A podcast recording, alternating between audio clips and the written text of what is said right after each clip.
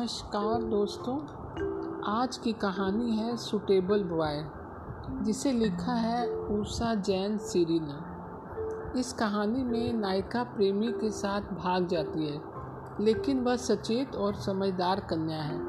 हरिद्वार के होटल में वह अपने बुद्धि चातुर से धोखेबाज प्रेमी से छुटकारा पा लेती है और घर लौट आती है। यह एक बोल्ड लड़की की कहानी है। तो चलिए कहानी शुरू करते हैं सुटेबल बॉय। श्वेता बालकनी में इजी चेयर पर बैठी अस्त होते हुए सूरज को एक टक निहार रही थी। मन था कि सोच के गहरे तल में डूबा। उसे बेचैन किए था। मनिका कल ही एमबीए फाइनल एग्ज़ाम देकर आ रही है। कैंपस सिलेक्शन में ही उसे एक नामी कंपनी में बढ़िया जॉब मिल गई है। बेटी की उपलब्धियों को लेकर वह काफ़ी गौरवान्वित महसूस कर रही थी। लेकिन, और इसी लेकिन पर उसकी सोच अटक गई थी। पिछली बार जब मनिका बगैर बताए उसे प्लेजेंट सरप्राइज़ देने के इरादे से अचानक चली आई थी तो उसने उसे राघवन के साथ ड्रिंक करते देखा तो वो बुरी तरह शॉक्ड हो गई थी। और फिर बमुश्किल ही दो दिन रुकी। इस बीच वो उससे उखड़ी उखड़ी ही रही। श्वेता में उससे नज़रें मिलाने की बात ना थी। उसके जाने के बाद श्वेता बहुत देर तक रोती रही। वो भी क्या करे? जिस तरफ़ के लाइफ स्टाइल की उसे आदत पड़ गई है। अब वो इन चीज़ों के बगैर नहीं रह सकती। मनिका अपरिपक्व उम्र के चलते उसकी मजबूरी नहीं समझ पाएगी। उसने अपने पोस्ट के बारे में बेटी को कभी कुछ नहीं बताया। उसने अपने पास्ट के बारे में बेटी को कभी कुछ नहीं बताया। बताती तो उसके मन में अपने पिता की छवि खराब न हो जाती। वो मनिका को कैसे बताती कि उसके पिता और उसके घर वाले ने उस पर कैसे कैसे अत्याचार किए थे? वो जो कुछ भी कमाती थी, सारा पैसा ले लेती और गृह कार्यों का बोझ भी सारा उसी के जिम्मे डाल दिया जाता। उसकी दोनों नंदे भी उसे तंग करने में पीछे ना रहती। भाई से उसकी झूठी शिकायतें कर उसे पिटवाने में रहती। विशाल का एक बार जो उस पर हाथ उठा तो ये रोज का कार्यक्रम बन गया था। एक बार जब उसको दहेज के लिए जलाने की साजिश रची जा रही थी, श्वेता किसी तरह अपनी जान बचाकर वहाँ से भाग खड़ी हुई थी। पीहर वालों का जरा भी सपोर्ट ना था। माँ बाप खुद ही बेटे बहू पर आश्रित थे। भाभी उसे देख तक नहीं सकती थी। पास रखना तो दूर की बात थी। उस समय मनिका उसकी कोख में थी। नौकरी थी सो उसने अपने कलीस की मदद से एक कमरा किराए पर ले लिया था। अकेली औरत के लिए ज़िंदगी आसान नहीं होती। उसकी ज़िंदगी में कितने ही उतार चढ़ाव आए। जीने के लिए समझौते करते करते वो कब बहकती चली गई? वो जान भी नहीं पाई। दुनिया में रहने के लिए उसे दुनिया वालों के ही हथकंडे इस्तेमाल करने पड़े, लेकिन इसका भारी मूल्य भी चुकाना पड़ा। उसे याद है एक बार जब वो बहुत बीमार हो गई थी, मनिका केवल दो साल की ही थी। तब उसके कलीग मिस्टर राघवन ने ही उसकी देखभाल की और ज़िम्मेदारी उठाई थी। वो भला उनका एहसान कैसे भूल सकती थी? वो अक्सर घर आने लगे। धीरे धीरे उनमें कोमल एहसास पनपने लगे। उसे उनका साथ अच्छा लगता था। राघवन तो उसे पत्नी का दर्जा देना भी चाहते थे, लेकिन उसके दक्षिण भारतीय माता पिता को ये रिश्ता मंजूर न था। राघवन को ड्रिंक करने की आदत थी। उसने श्वेता को भी इसकी आदत डाल दी थी। हालाँकि लेते वो लिमिट में ही थे। श्वेता ने अब तक मनिका को इसकी भनक नहीं लगने दी थी। लेकिन एक बार जब वो मम्मा को सरप्राइज़ देने के इरादे से बगैर बताए आई तो वो उन दोनों को जाम टकराते देख सकते में आ गई थी। उसके बाद उसने गुड़गांव माँ के पास आना कम कर दिया था। वो छुट्टियों में अपनी सहेलियों के घर चली जाती। माँ का मोह ना सही, लेकिन अपने प्रेमी तेजस के प्यार की ओर से बंधी वो खिंची चली भी आती। उसके साथ मिलकर उसने ना जाने कितने सपने संजो रखे थे। माँ को तेजस पर जरा भी भरोसा ना था।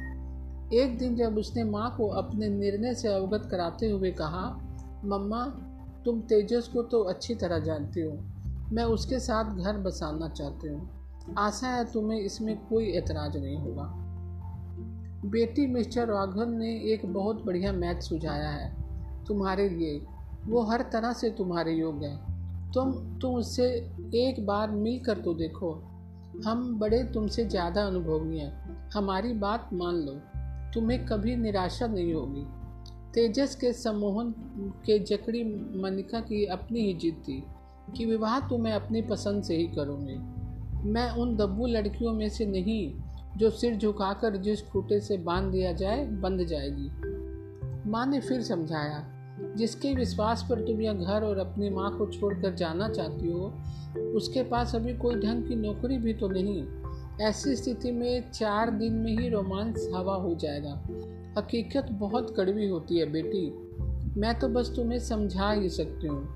बाकी करनी तो तुमने अपने मन की ही है। आपने बिल्कुल ठीक कहा। मनिका लापरवाही से कहकर उठ गई। श्वेता आँसू पोछते हुए किचन में चली गई।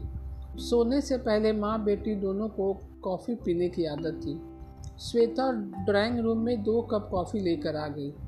काफ़ी पीते हुए दोनों ही अपने अपने विचार सागर में गोते लगा रही थी।